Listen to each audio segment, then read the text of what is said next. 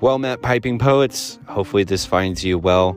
This podcast is dedicated to those of us who smoke our pipes and read or write poetry.